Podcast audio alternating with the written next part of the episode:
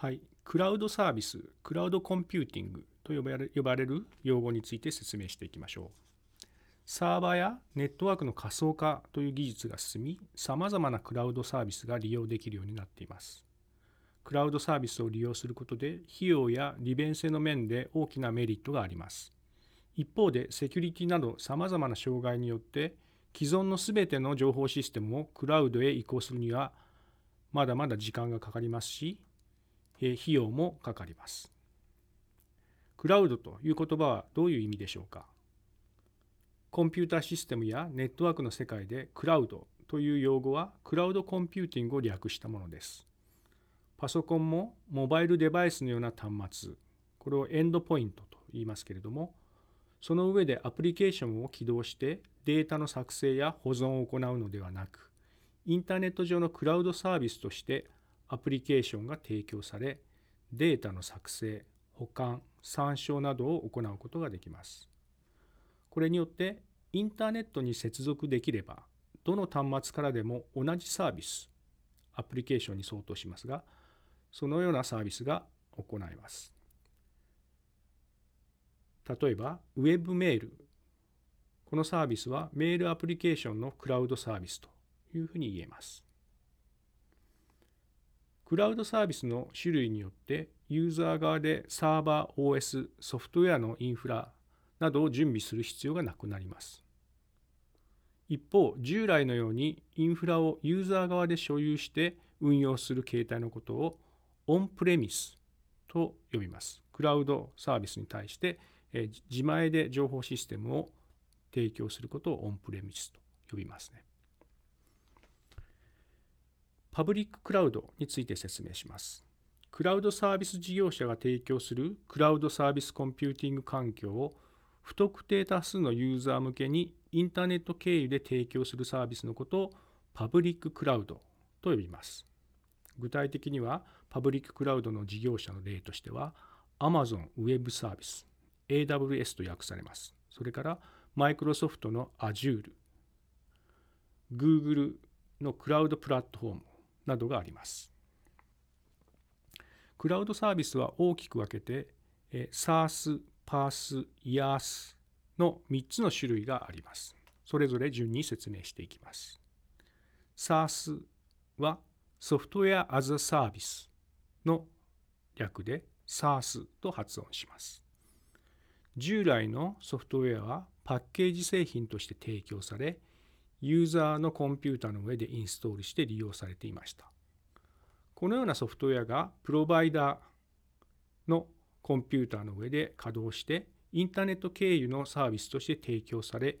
ユーザーはサービス料を払ってソフトウェアの機能を利用する。このような形態になるのが SARS です。SARS を使用することでユーザーはコンピューターやソフトウェアの導入や管理が不要となります。使用したい期間だけ費用を払えばよくなります。また、データをインターネット上に保存することができ、パソコン、スマートフォン、タブレットなど、端末を選ばずにデータにアクセスできるようになります。さらに、複数のデータ、ユーザーで同じデータを共有したり、編集したりすることもできます。SARS の代表的な例としては、Google Apps とか Office 365、Salesforce あるいは Dropbox などがあります。次に PaaS について説明します。PaaS は Platform as a Service の略で PaaS と発音しています。ソフトウェアを稼働させるためのハードウェアや OS などのプラットフォームをインターネット上のサービスとして提供する形態です。具体的にはサーバーや OS、利用できるプログラム言語、データベースなどを含む開発環境が提供されています。企業などのユーザーはこの環境を利用してアプリケーションを開発します。例えば、ウェブメールサービスは SaaS です。ですが、会社独自のメールサーバーを構築したい場合、PaaS や次に説明する IaaS で提供されるサーバーや OS を利用していくことになります。具体的なサービス例としては Google App Engine や Windows の Azure などがあります。次に IaaS について説明します。あるいは IaaS と発音する場合もあります。IaaS は Infrastructure as a Service の略で IaaS あるいは IaaS あるいは YaaS と発音する場合もあります。サーバーやネットワーク回線などのインフラを仮想環境で提供するサービス形態のことです。従来はサーバーホスティング事業者によって物理的なサーバー環境を月額課金でレンタルすることができました。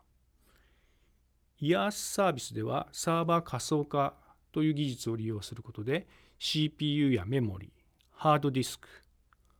こういった情報リソースですね、資源が柔軟に提供されるので、ユーザーは必要な分、必要な期間だけインフラを低コストで利用できるようになります。具体的なサービスとしては、Amazon の EC2 とか Google の Compute Engine などと呼ばれるサービスが現在存在しています。こうしたものはパブリッククラウドの分類になりますけれども、プライベートクラウドという考え方もあります。クラウド上に自社専用の環境を構築して、社員に対してクラウドサービスを提供することをプライベートクラウドと呼びます。プライベートクラウドには自社データセンターでインフラの構築と運用を行うオンプレミス型とインフラをクラウド事業者からサービスとして提供を受けるホステッド型に分けられます。パブリッククラウドと比較するとセキュリティポリシーやシステム環境など自社独自の要件を全て網羅できるという利点がある一方導入や運用にかかるコストは高くなります。パブリッククラウドとプライベートクラウドの中間に属するのが次に説明するハイブリッドクラウドです。企業システムの一部をパブリッククラウドによるサービスで運用し、顧客情報など重要な社内データを扱う部分のシステムは、プライベートクラウドやオンプレミスで運用するといったように、サービスごとの提供形態やサービス提供者を組み合わせて利用する形態をハイブリッドクラウドと呼びます。セキュリティ要件に応じてパブリッククラウドとオンプレミスを使い分ける。サービスによっては SaaS の方が費用対効果やパフォーマンスのメリットがあるといった背景からハイブリッドクラウドの形態になっていきます。